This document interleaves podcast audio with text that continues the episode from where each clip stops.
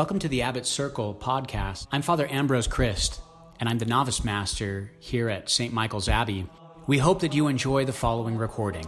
To learn more about the Norbertines, visit theabbotcircle.com. Never again did such abundance of spices come in as that which the Queen of Sheba gave to King Solomon. In the first book of Kings, we read how the original spice girl traveled from the ends of the earth to listen to the wisdom of Solomon. I don't know, maybe Solomon called her Sheba Spice. Now, you might think that the reason why she traveled such a distance and did that with so many um, gifts for Solomon was because she had great faith and believed in all the reports she had heard about his wisdom. But in fact, that's not true. She herself says, Though I did not believe the report until I came and saw it with my own eyes, I have discovered that they were not telling me the half. So she actually did not believe that Solomon was as wise as they said he was. She did not believe that all the things they were saying were true. But she was willing to try. She was willing to go from the ends of the earth to bring together all of the spices and gold and precious stones on the off chance that maybe, just maybe, there was some truth there. Rather remarkable. She was clearly an optimist. Or maybe better put, she was a woman of hope. Now let's fast forward to today's gospel. Here we have the disciples of our Lord listening to the wisdom of someone greater than Solomon. Jesus says, Hear me, all of you, and understand. Nothing that enters one from outside can defile the person, but the things that come out from within are what defile. When he got home away from the crowd, his disciples questioned him about the parable. The strange thing is that it wasn't a parable. There's not a metaphor within a hundred miles of what Jesus said. Jesus was speaking in clear, plain language. He wasn't using any images. He was teaching something very obvious and clear. There's no parable there. He just says, Nothing that enters one from outside can defile someone. It's what comes from within you that defile.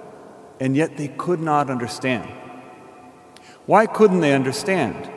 Well, they were so accustomed to thinking that what defiled you were certain physical things, right? If I touch this person, I'll be defiled in the sight of God. If I eat that food, I'll be defiled in the sight of God.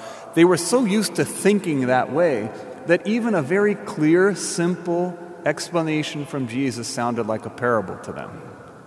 And they're just like, wow, how, you explain that to me, right?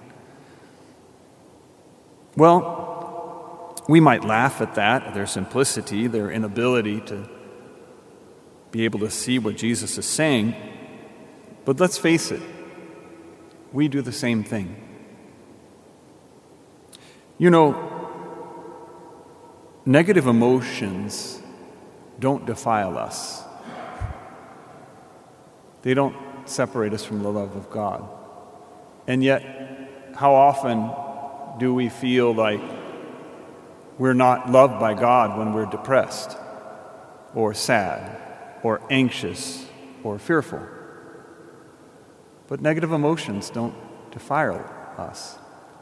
But we keep on thinking they do.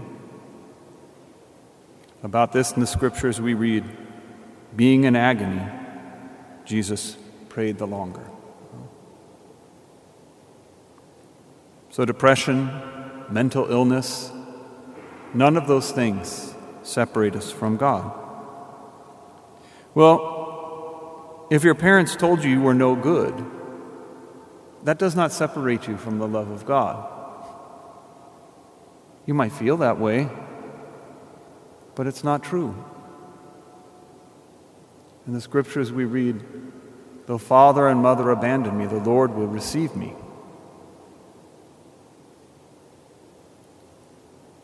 Our past confessed sins don't defile us. And yet, how many people just can't let go? They can't believe that they are forgiven. Even though they've confessed the sin, even maybe many times. A woman's had an abortion, she cannot believe that God could forgive her. Or whatever. About this we read, I have cast behind my back all their sins into the depths of the sea. One time, St. Faustina was alone in a room with an elderly sister, and the sister grabbed her by the habit and said to her, Sister, I know that you speak to Jesus. Ask him if I've been forgiven this sin from my youth. And St. Faustina said, Go tell the priest, sister. If you will not believe the priest, why will you believe me? But the sister kept on imploring, and so finally St. Faustina said, Okay, I'll pray for you. And that night at holy hour, Jesus said to her, Go and tell that sister. None of those sins she committed in her youth wound my heart so much as her present lack of trust in my mercy. So she went back and she told the sister, and the sister began to cry like a child, she says. So, in spite of the fact that it's very clear that negative emotions, our past family problems, our past sins that are confessed, in spite of the fact that we know, and it's clear and plain that they don't separate us from Jesus, we're just like those disciples. It's like a parable to us. Wow, how is that? Explain that to me. now, it is true that our current unconfessed and unrepented sins can separate us from the love of Jesus. But I have good news for you on that score, too. You can change that. You're in complete control of confessing your sins. You can do it. You can forsake your sins now, this instant. Right now, you can repent. So, really, there's nothing that's holding you back. It's as if God is saying to us, What part of I love you don't you understand? I'm trying to make it simple. It's not hard. Heaven is worth trying for, even if you have a hard time believing.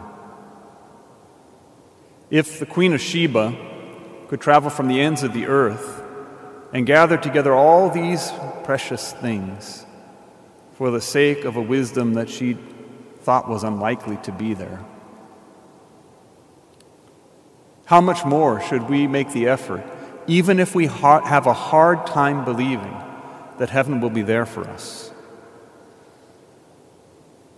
To bring to God our greatest gifts, to strive for virtue, to adorn our souls with gold and precious gems and spices of the soul and when we get there, we might have a lot of questions for our Lord. But as Solomon did in today's first reading, the Lord will answer every one of our questions, every single one. Why did you let this evil happen to me? Why this tragedy in my life? Why was I depressed? Why was I sad? Why did you let me commit those past sins? And just as Solomon had done, he will explain everything that we ask about and there will remain nothing hidden from us that will not be explained. So, in short, we can say with St. Paul, Who will separate us from the love of Christ? Will hardship or distress, or persecution, or famine, or nakedness, or peril, or the sword? No, in all these things we are more than conquerors through him who loved us. For I am convinced that neither death nor life, nor angels nor rulers, nor the things present nor the things to come, nor powers, nor height, nor depth, nor anything else in all creation will be able to separate us from the love of God in Christ Jesus our Lord. Or if that's too hard for you, more simply, Jesus says, I will reject no one who comes to me. Now, that's the wisdom that even a spice girl could understand. Thank you for listening to the Abbot Circle podcast. If you enjoyed listening or were spiritually nourished, please leave a review to help our podcast grow. Thanks again. God bless you.